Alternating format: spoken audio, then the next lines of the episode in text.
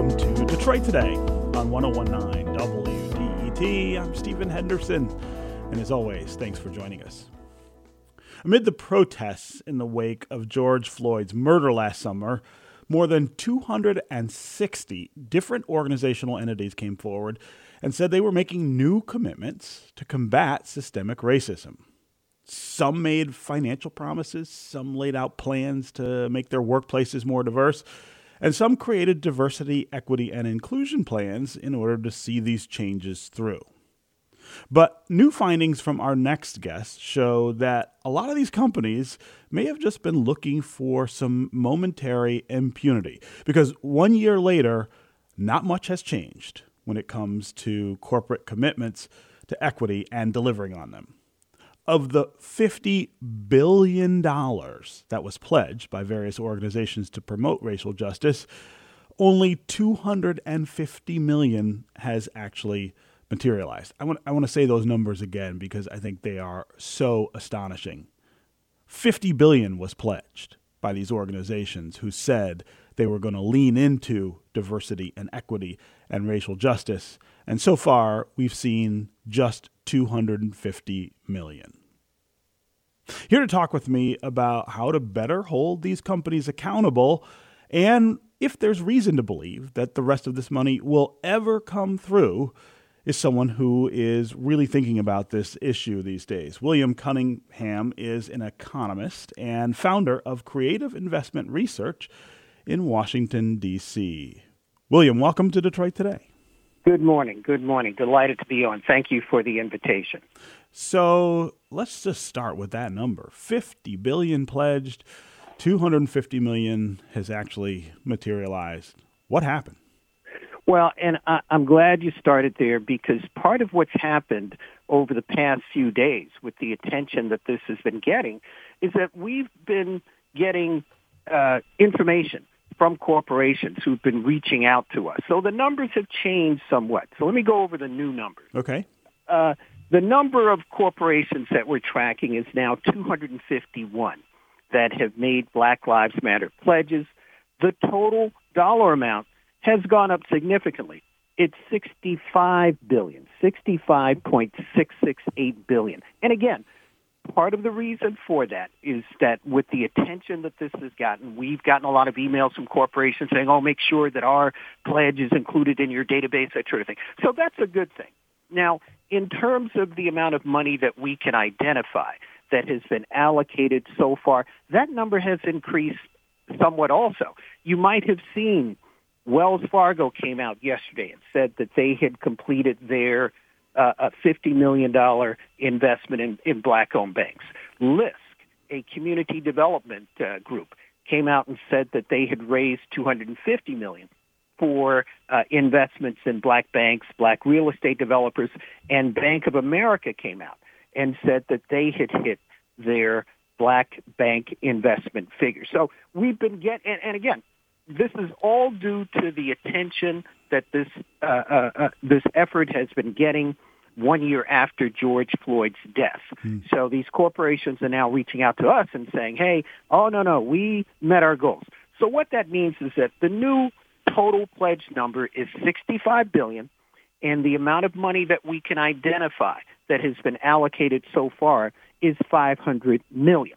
So it's still far less. The totals are going up, and the amount that we can identify is actually going down. So as a percentage, it's falling. Yeah. And part of the reason is if you've been engaged in community development analysis, and I know you have been with respect to the city of Detroit, you know that oftentimes these big banks come out and they make pledges. Oh, we're going to lend $1 billion in loans to this underserved community. The problem is that there's no legal requirement that they fulfill that pledge, at least so far. Now, we think there's a way to enforce some of those pledges, and I'll talk about that a little later. But right now, if a bank comes out and says we're going to lend $1 billion to inner city Detroit over the course of the next year, and they don't do it, there are limited ways that you could hold them accountable for that lack of performance. Right. So that's in part what's going on. The other factor, as an economist, that I can tell you is at play here is this. If you look at these pledges, 6 companies account for 70% of that $65 billion. 6 companies. Yeah. That is a reflection of the increase in the concentration of wealth, income, and assets from a corporate perspective. That's called an oligopolistic structure. I won't get into the details, but what that means is that you have a narrowing of the distribution of business assets, business activity. It's Facebook, it's Amazon, it's Google, how big these entities are, which means that there are fewer and fewer companies that can make these big commitments.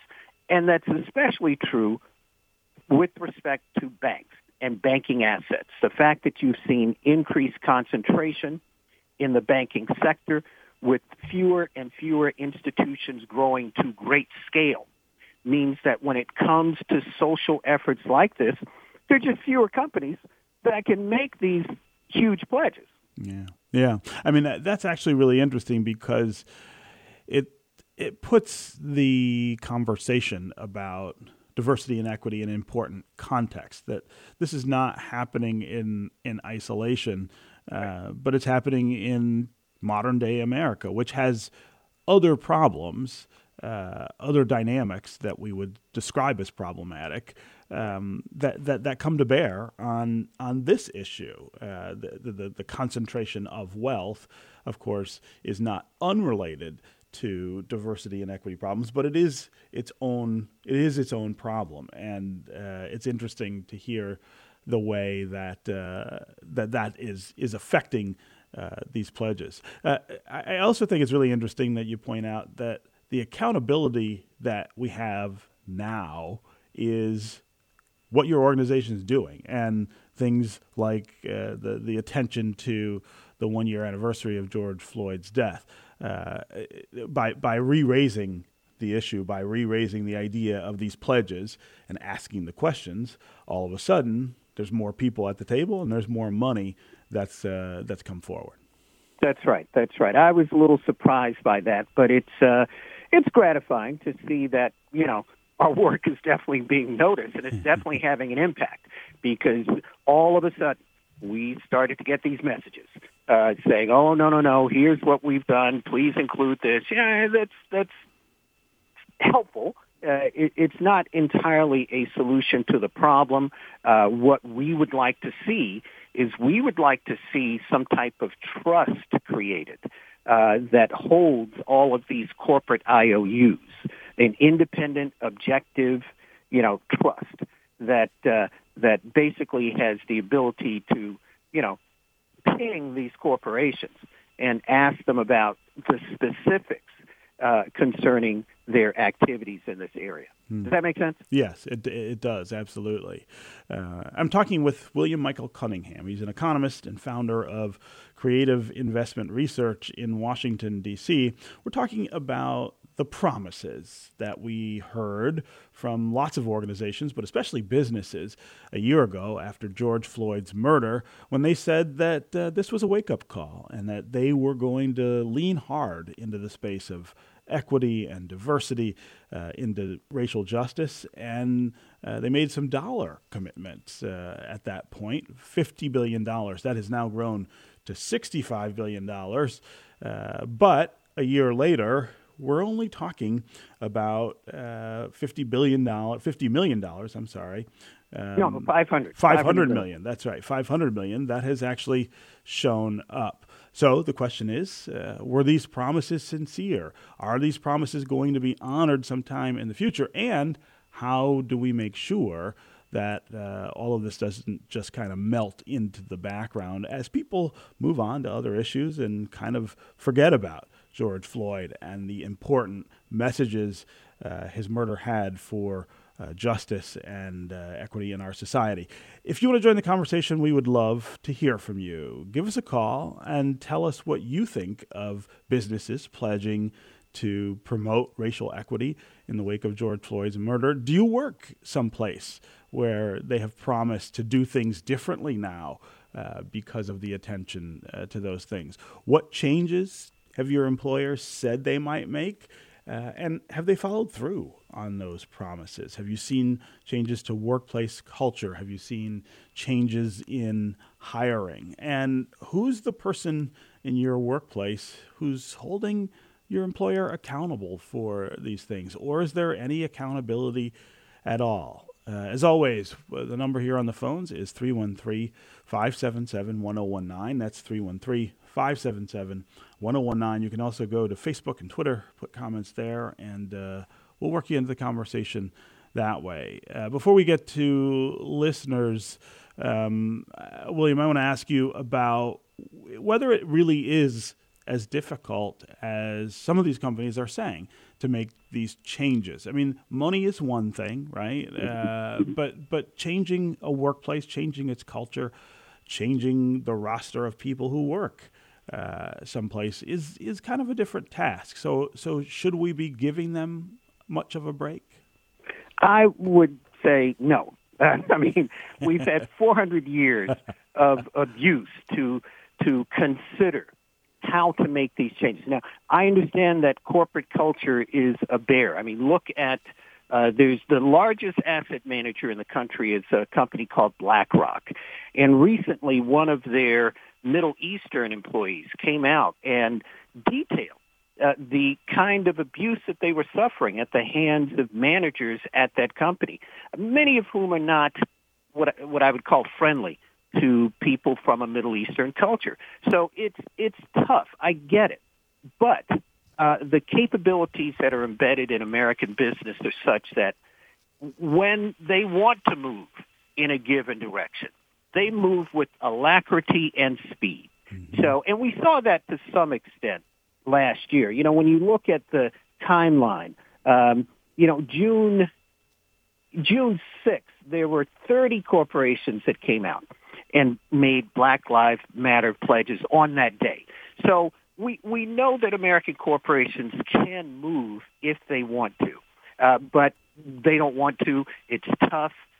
You're facing all types of cultural barriers and issues. I understand that. But no, there's a lot of expertise, certainly in the Black community, certainly in communities of color, that would help these institutions make these changes if they were to pay attention and if they were to want to make those changes. And, you know, I refer to some of the work that we've done in designing investment vehicles that have high social and financial return that address some of these issues. We're working on an investment vehicle that deals with the elevated levels of Black maternal mortality. So you certainly can mm-hmm. make changes very, very quickly. But, you know, part of what's gone on is the impetus for making those types of rapid changes has definitely declined. And this is tough, as you well know. This is a tough conversation to have with white people. Sure. They just don't. They just feel so uncomfortable. They just don't want to deal with it, so that they have every mental incentive to push this conversation off as soon as they can.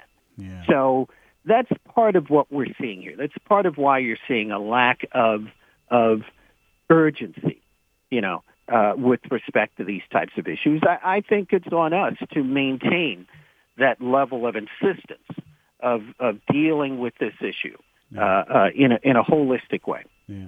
As always, again, 313-577-1019 is the number on the phones. That's 313-577-1019. You can also go to Facebook or Twitter, put comments there, and we will try to include you that way. Let's start with Maurice in Detroit. Maurice, what's on your mind? Hi, Stephen. Thanks for taking my call. So I run a national community organization that does corporate research based here in Detroit called ACRE. And we looked into some of these corporations as well that made statements either after George Floyd's death and the uprisings or later on in the year saying that Black Lives Matter. And I just want to note that, you know, the financial follow-through is one thing, but some of these same corporations have practices inside of their own companies that are really hostile to Black employees. Mm. And some of those very corporations gave to some of the politicians that led the white supremacist uprising on January 6th. So I think with we need to look at sort of the structural problem with how corporations support structural racism in this country and can't just rely on what turn out to be public relations statements after major events and really challenge them to make huge changes. And that includes in their business practices and not just in their PR statement. Yeah. Maurice, really great insight. I'm glad you called and shared that with us. William, react to what Maurice is saying. Are we focusing on the wrong things here, or maybe not focusing on enough kind of change that'll make a difference? Yeah, the nature of business today is that you do have these wildly different competing groups that are all applying for attention of corporate management. And corporate management, another diverse, not super diverse, but, they respond to these divergent types of interests. As he correctly pointed out, on the one hand, they're making Black Lives Matter pledges, and then they're making contributions to some politicians who seem to be acting in a way that is completely contrary to democratic ideals. So, and they feel that they have to. The corporate managers feel that they have to. Now, here's what we are doing to get at that, and specifically with respect to these Black Lives Matter pledges. It's our contention. So, well, you can petition the U.S. Securities and Exchange Commission for a rulemaking opinion. And that's what we're doing. Most of these companies that have made these pledges, as you know, are publicly traded companies. That means that they come under the jurisdiction of the U.S. Securities and Exchange Commission. So what we're doing is we're going to the U.S. Securities and Exchange Commission, and we are asking for their opinion on the validity and the whether or not these Black Lives Matter pledges are legally binding in the following sense. If a corporation comes out and tells you that their annual income is $5 billion, unless they have a very good reason, they can't come back and say, oh, you know what, we were just kidding. We didn't make $5 billion. We only made $2 billion. Mm-hmm. Because that information influences their stock price, and it influences the value of the corporation. We think that these Black Lives Matter pledges are similar because they're being done in an effort to influence the valuation of the corporation, either from a public perspective or from a real market perspective. Remember, part of what happened last year was that employees came out and said, hey, I don't want to work for a company that isn't sensitive to this issue and isn't willing to put their money where their mouth is with respect to this issue.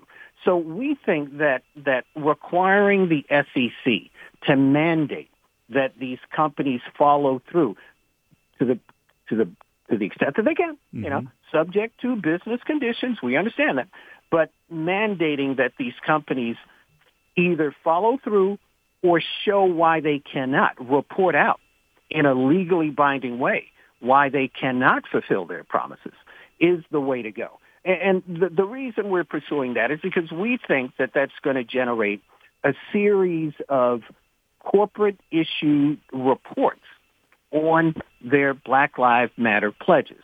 Once again, does that make sense?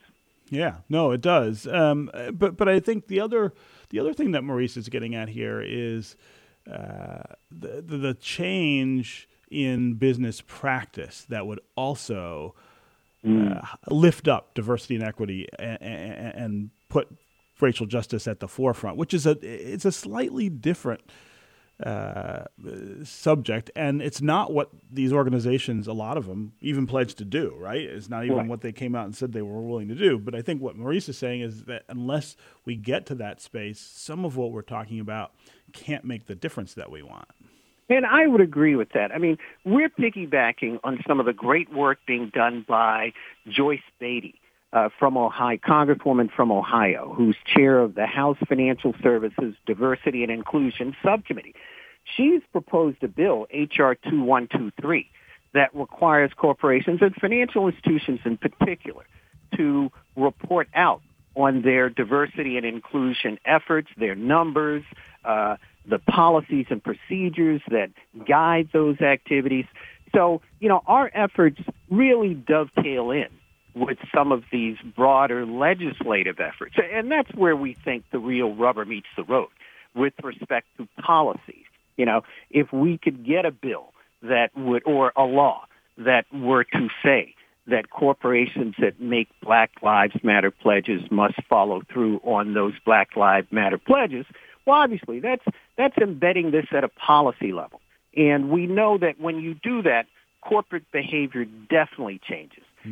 In point of fact, our SEC rulemaking petition really relies on some prior laws, a Dodd-Frank in particular, that requires corporations be honest with respect to their financial statements and their policy statements. So there is an opening for a legislative and a legal approach to this, but as you well know, that's a long, slow process. Yeah. And I don't think we have time, frankly, to wait fully for those types of efforts. Yeah. Okay, we're going to take a quick break, and when we come back, we are going to continue this conversation about businesses and equity, the pledges that were made after George Floyd was murdered. Are we going to see more businesses fulfill those pledges? We also want to continue to hear from you. Do you work someplace where things are changing because of the attention to racial equity and diversity? Are you someplace where you don't think things are changing fast enough? Give us a call. Let us know what's going on in your world. 313-577-1019 is the number here on the phones. We'll be right back with more Detroit Today.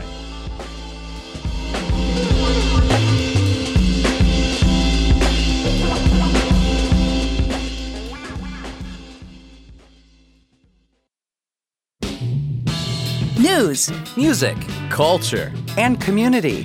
Every day on 1019 WDET, Detroit's NPR station.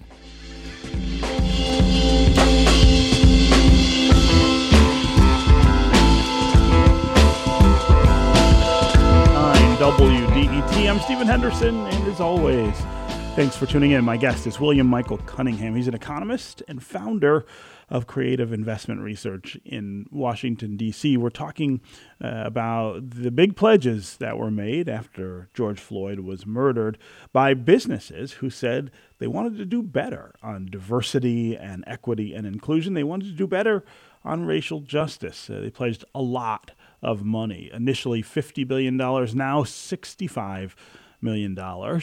But a year later, we're really only looking at about $500 million that has actually materialized. The question is why, and what do we do about that? How do we hold these businesses more accountable for the things they said they would do? We would love to hear from you during this conversation as well. Give us a call and let us know what you think of these kinds of pledges by businesses. Are they serious about being more serious about equity and diversity and inclusion and racial justice? Do you think that these are just PR stunts often that businesses indulge in order to seem like they're in line with the things that people are talking about at a given time?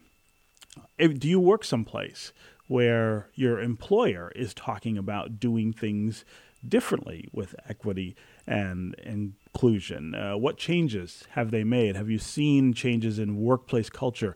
Have you seen hiring look different in your business? And give us a call and let us know how you hold your employer accountable for these kinds of things, if they have promised to do them. Who's in charge of making sure that these things get delivered? As always, the number here on the phones is 313-577-1019. That's 313-577-1019. You can also go to the WDET Facebook page or to Twitter, and we'll try to work you into the conversation that way. I want to read a social media comment here. Michael on Twitter says, big corporations are currently flush with capital. Pledging money is easy. Right now, spending money is easy, but PR does not lead to structural change. These companies give the great roles to people from privilege. That is structural.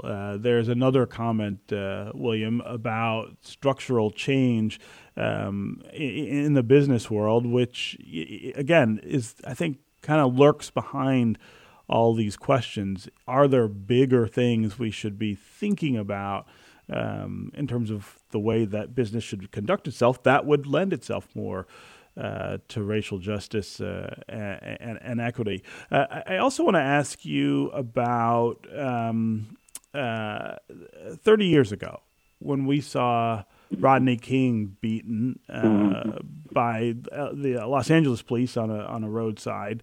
You know, I think I was 20 when that happened. I was in college, and I remember writing a column for the college newspaper at the time about how, it was shocking to see this, but there was an attitude among police officers that, you know, people like myself had experienced as a young driver, a young black driver here in Detroit, that led to this kind of behavior, that it's all kind of linked together. That's 30 years ago. And we saw all kinds of people come out and say, well, it's going to be different now. We hear these complaints, we understand, and we're going to go in a different direction. Of course, when George Floyd was murdered, we saw the same thing happen. Are you more optimistic that this is more real coming from these businesses today than it was then? Well, that's a complicated answer. I'm somewhat more optimistic. And let me give a shout-out to Andrew Tabor from Emory University, who's one of my interns. I think he's going to go work for the Atlanta Fed, who has, I think, stayed up all night to calculate that $65 billion figure. When I see guys like him who are really passionate about this stuff, I feel somewhat optimistic. On the other hand, if you look on our website, there's an article from 1992 in the Wall Street Journal that talks about the work that we did post-Rodney King with the Episcopal Church of the U.S. in creating a community development investment program following Rodney King. So, you know, you're exactly right to point out that this is not new. This has happened before. You know, we keep coming at this over and over again. And is it getting better? I got to be honest here. From our perspective, no. And I'm just a numbers guy. We're numbers guys. So look at two numbers. Number one, black home ownership hasn't changed since 1968, the percentage. It's actually gone down. I mean, that's just with all of these community development efforts, all of this stuff, you still haven't been able to move that number. The second number to take a look at is, of course, black life expectancy, maternal mortality of black women.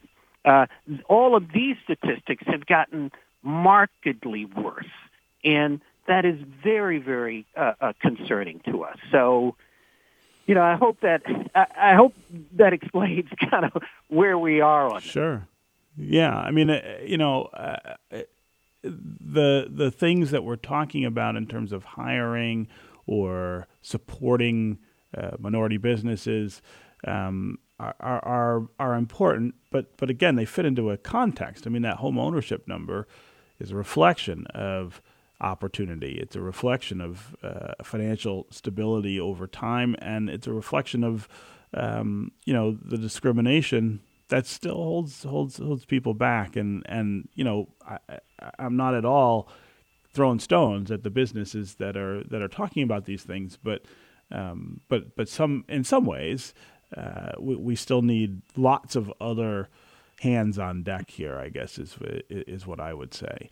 I think that's right. And the other issue, not to cut you off, is, again, this over-concentration of economic assets in fewer and fewer hands really impacts the entire society and makes it much more difficult to make these types of changes quickly in a way that's effective in this economy. So one of the things you need to do is simply reduce the concentration of economic resources. The other factor that we see as economists is the growth of kind of the over-financialization of the economy. You know, larger and larger financial institutions controlling more and more, and fewer small and medium-sized financial institutions.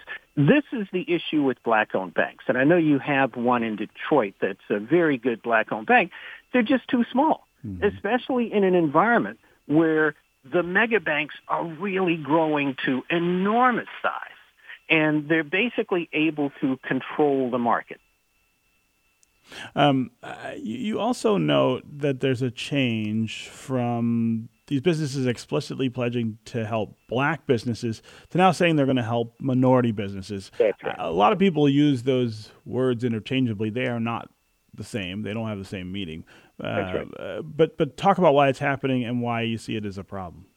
Well, it's a problem because we know that the shift in focus from black businesses to minority businesses means that black businesses will benefit less. The group, the category, the demographic that benefited the most from the civil rights era of the 60s and 70s were white women.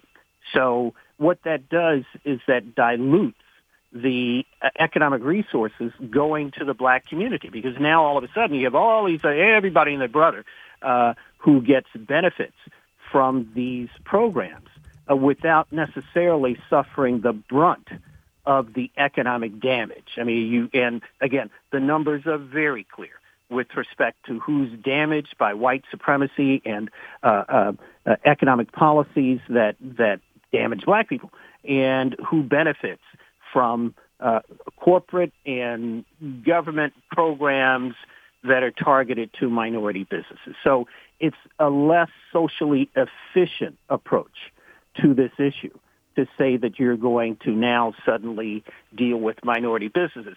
And from us, again, I'm the data guy. From a data perspective, we've decided to include some of those minority business pledges in that $65 billion figure. And it's tough for us because if a corporation comes out and says, in honor of George Floyd, we're going to increase our minority business spending by $3 billion, well, they have the right to say that.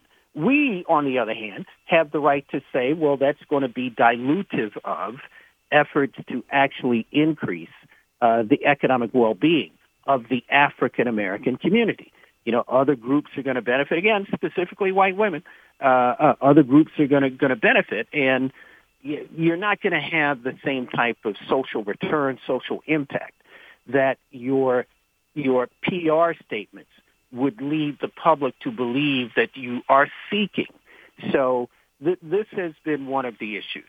Yeah. We've got another social media comment I want to inject into the conversation here. Confused American on Twitter says, my international company has had many conversations and pledges in 2021 to include more diversity. What they haven't been clear on is whether these positions are new or backfill. Knowing that would help determine the timing of the efforts at hand. That's a really interesting question. In addition to what we've been talking about, William, is how you achieve the diversity that these businesses are talking about. Well, we see that too. We see a lot of positions going to African-American women. Love the sisters, just like Will Smith and Ali, nothing like the sisters. But we also understand that these are jobs and that they can be granted or taken away at any point in time. And that is problematic. So from the standpoint of analyzing the long-term economic benefit to the black community, love to see it. Grateful to see the positions that are being created and that are being allocated to African Americans, again, African American women specifically.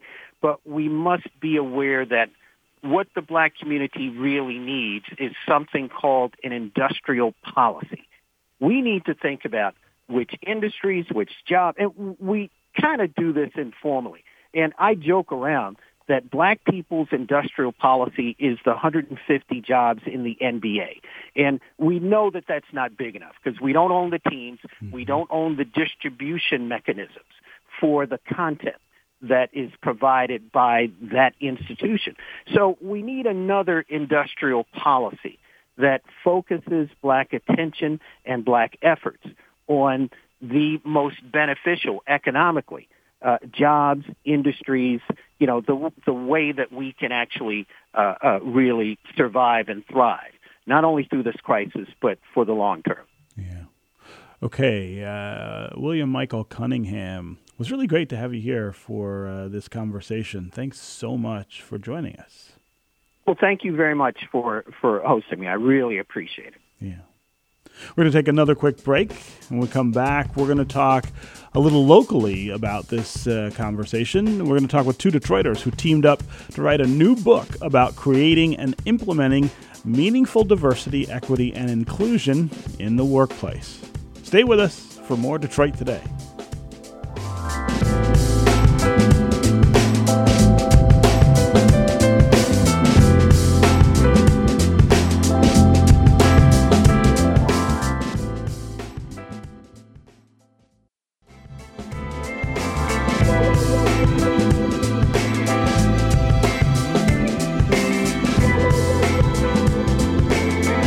You're listening to Detroit Today on 1019 WDET. I'm Stephen Henderson, and as always, thanks for tuning in. We're going to continue our discussion about the ways that organizations are trying to adapt to changing social norms around addressing the various consequences of systemic racism, and we want to focus now on how that's happening in our offices in other places of work. To get some insight on this, I'm joined by two Detroit women who are no strangers to this topic. Marlon Williams is a two-time Fortune 500 diversity, equity, and inclusion officer with more than 20 years' experience and is also former deputy chief information officer for the city of Detroit. Marlon Williams, welcome to Detroit Today. Oh, do you have you there, Marlon? Yes, I'm here. Thank you. There you are. Can you hear me? I hear you now.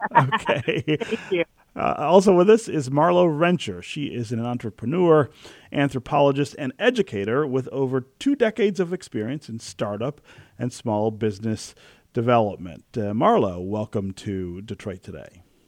Thank you so much for the invitation. Yeah, and the two of them have joined forces to co-author a new book, which is called Hard Reset, Framing Diversity, Equity, and Inclusion as the New Normal. In the book, Rencher and Williams explore how to create lasting change in our workplaces and beyond. So I want to start with just your reactions to what we were talking about before, which is these pledges that businesses have made to change the way they think about equity and inclusion and diversity in the wake of George Floyd's murder. We were talking with someone who was talking about the money side of that was pledged, and not much of it has come in so far.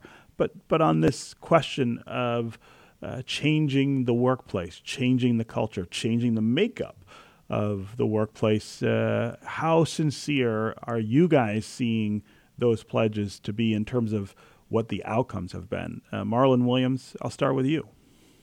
Yeah, sure. Thank you. And thanks for the question. So, like you said, I won't speak to the money side, but you're right, Stephen. There was an uptick in the use of the words diversity, equity, and inclusion last year. There was an uptick in job posting for diversity and inclusion consultants, whatever you want to call it, last year. And so I did stop and pause and say, okay, so what do we do when we have new people who are entering this space and organizations who let's be quite honest, some who are 100% bought in, they want to do this, and some are still trying to find their way. So the thing I would say is that these organizations are going to need something that is substantive. I mean, something that is going to be a game changer, something that's going to be long lasting. So many times we find that in some corporations it is it's a silo. It's a silo type of initiative. DE&I needs to permeate throughout the entire organization, and it has to be tied to strategic business objectives. It is not a party in February or a cultural celebration. It is tied to metrics. It is tied to data. And so I'll stop there because I could keep going. Let Marlo. No, that's a great point to make. Marlo, what's your thought on that? Yeah, I completely agree with what Marlon said. And I also think, tying into what your previous guest said, there's structural change that has to go on. So when you make a pledge, you don't quite have the knowledge around how diversity, equity, and inclusion permeates through the implications of it and how it permeates through your corporation. then, you know, you can make this pledge, but then you realize that you have all, let's say, these frontline workers where you have such a huge difference in pay, such a huge difference in terms of quality of life and workspace experience. So we're talking about basically the whole way that these corporations are even structured. So, you know, as we have these new people coming into the space, and they're thinking, they might be coming into situations where they are thinking about, oh, okay, this is just an event-based type of initiative. And then to really get at some of the real problems, we're talking about restructuring the organizations and thinking about it in a much more strategic way. Then you know, it's not surprising that there is a lag in terms of what actually has gotten done. So there are a lot of books that have come out on this topic since last year, but tell me, how is Hard Reset different? What sets it apart, Marlon? Well, I would first say what sets it apart is the real life experiences that Marlo and I have, you know, and just speaking for myself, I don't know if there's anything that I haven't seen, Stephen, or anything there are things I would like to unhear, but things that I've heard. So it's just taking that real life experience and pouring it into this book. Also speaking from a place where we are talking about the data. We are talking about the metrics and why that's important. The other thing about this book that I love is that you can walk away from this book in any chapter, and there are things that you can do today or things that you can implement tomorrow. Sometimes the conversations around DE&I can be daunting. People are afraid for whatever reason. This book, it eases people into the topic, but it is hard-hitting. It hits home. It is based around fact. And then we also have a part in the book that a lot of people don't speak to, and I think that this is really unique to our book. We talk about self-care around this work. You know, I can speak for myself and Marlo. You know, this work can be heavy when you are a practitioner, because we are empaths. We are seeing the injustices, the inequalities, and we take that home with us because we care and we're passionate about the work. But you can't continue to do this work unless you take care of yourself. And it's also self-care for our allies and those who really want to get into this work. Those are just a few of the things that set this book apart. Marlo, I would imagine that your background and experience informed a lot of the things here too. But talk about how the pandemic and disparities that became so evident during the pandemic informed how you were going to write this book. It seems to me that there's something about this time that framed this conversation. Absolutely. It is very much a product of this time where some of the conversations that we had about inequity it just kind of faced facts. You actually were in a situation where you saw the impact. You see how your coworkers who are in more vulnerable situations, you know, had more and more tragedy that were happening in their lives, and how you had some folks who during the pandemic, you know, it was kind of like it was almost a positive impact for them. They got some of the benefits. So there's this huge disparity in terms of, you know, experiences of this kind of global crisis that really exacerbated the differences between, you know, one group, a certain group of people who are living in certain circumstances and another group. So that really is a big deal. And then we have this racial reckoning where for 9+ minutes, we see someone's life taken, where you can't, you know, you have to have a conversation with yourself at a certain point. You know, there are folks, particularly in the Black community, who none of this stuff is a surprise, but for the entire world to see it and be reminded of it, basically we talk about this hard reset because it is a time where you cannot ignore it anymore. Yeah. It is so in your face to a point where you have to kind of take a side.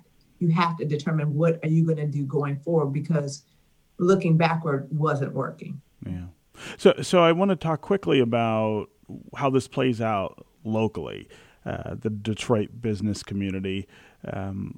You're both locals. What have you seen from the business community here? And do you feel like they've not just gotten the message, but internalized the cultural change that is necessary to make these things significant instead of just surface? Marlo, I'll start with you this time. You know, I hate to sound cynical about this, and maybe it's because I haven't circulated enough, but I haven't seen enough of the change.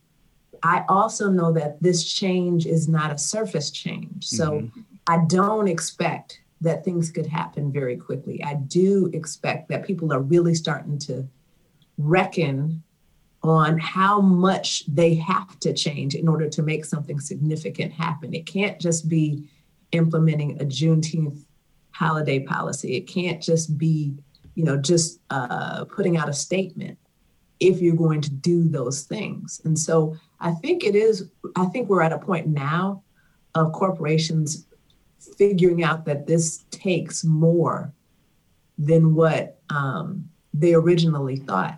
And I am not sure whether or not, kind of on a more widespread basis, people are willing to make the change. On the other side, you have employees and stakeholders and all that kind of, I think more and more you have them kind of demanding some changes. Yeah. And so that I am seeing that interplay happening. Mm-hmm. Marlon? Well, Marlo, I don't think you sound cynical at all. I would say pretty much the same. Stephen, I would say there's some yes, there's some no. But to go back to that briefly on that money conversation and to tie it into this, I think a lot of, when I say that some know, there are some organizations because they don't know what to do. That's where you see the money show up. And if you were to dig into the data, you don't see the actual change in the organization. So how are we advancing people of color in the organization? Are there developmental opportunities for people in the organization? Are they being paid the same? So my thing is the money is fine. Give all the donations you want, but are you effectuating change within your organization?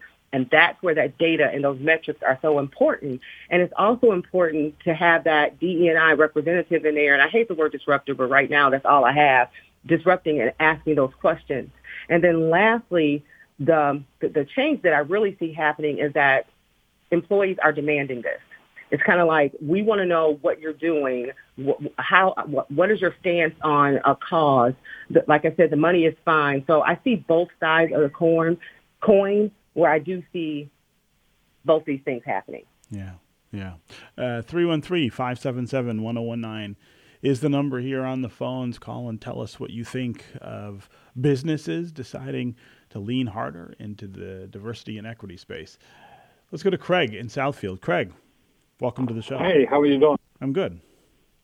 Okay, I have to take a deep breath here. I can't mention the company that I work for, but I've been with them for 30-plus years. Our company has the DEI going full blast, and I appreciate it. However, I'm taken aback, and I have to step back as a black male because George Floyd dies, and all of a sudden everybody wants to jump on to the DEI bandwagon. Mm-hmm. And that's fine and dandy. There's a lot of benefits coming out of it. But where was all this at before George Floyd died? Yeah. And are you doing it because it's the right thing to do, or does it prop your company up to look good because we are the company that cares? Yeah. Craig, I'm having real difficulty grasping with this. Yeah. Craig, I don't mean to cut you off, but we're going to run out of time, but that's a great point to raise. I'm glad you called. We've only got about 30 seconds left. Marlon Williams, I'll give you a chance to try to answer Craig. Should we trust? Craig, I'll try. Craig, I feel your pain, and your questions are great. And what I would say to you is take that energy, and you want to take it to your company and ask those questions. So like I said about being a disruptor, you want a disruptor. You are a valued employee, and you have a right to ask the question. And I would start there. Yeah. Okay, Marlon Williams and Marlo Rencher, thanks for joining us. The book is Hard Reset. Thanks so much for being with us on Detroit Today. Thank you for having us, Stephen. Absolutely.